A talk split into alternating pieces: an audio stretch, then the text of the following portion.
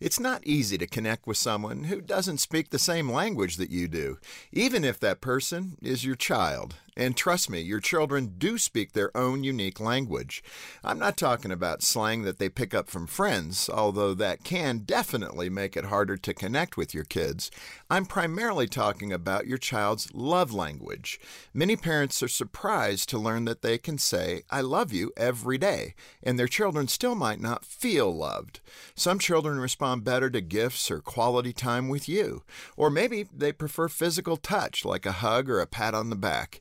The key is communicating love to your child in their love language, not yours. I learned about that the hard way. My love language is physical touch, so it's easy for me to shower my boys with bear hugs. Except my son Trent didn't like them when he was younger. Every time I hugged him, he'd turn into a cardboard cutout with his arms straight down at his side. Fortunately, he has become more comfortable with physical touch over the years, but his primary love language is words of affirmation. To discover your kid's primary love language, pay attention to how they express love to you. Like bear hugs, we all tend to offer affection in the way that feels most natural to us. Open a whole new world of connection with your children by learning a new language. Theirs. To help your children thrive, go to focusonthefamily.com. I'm Jim Daly.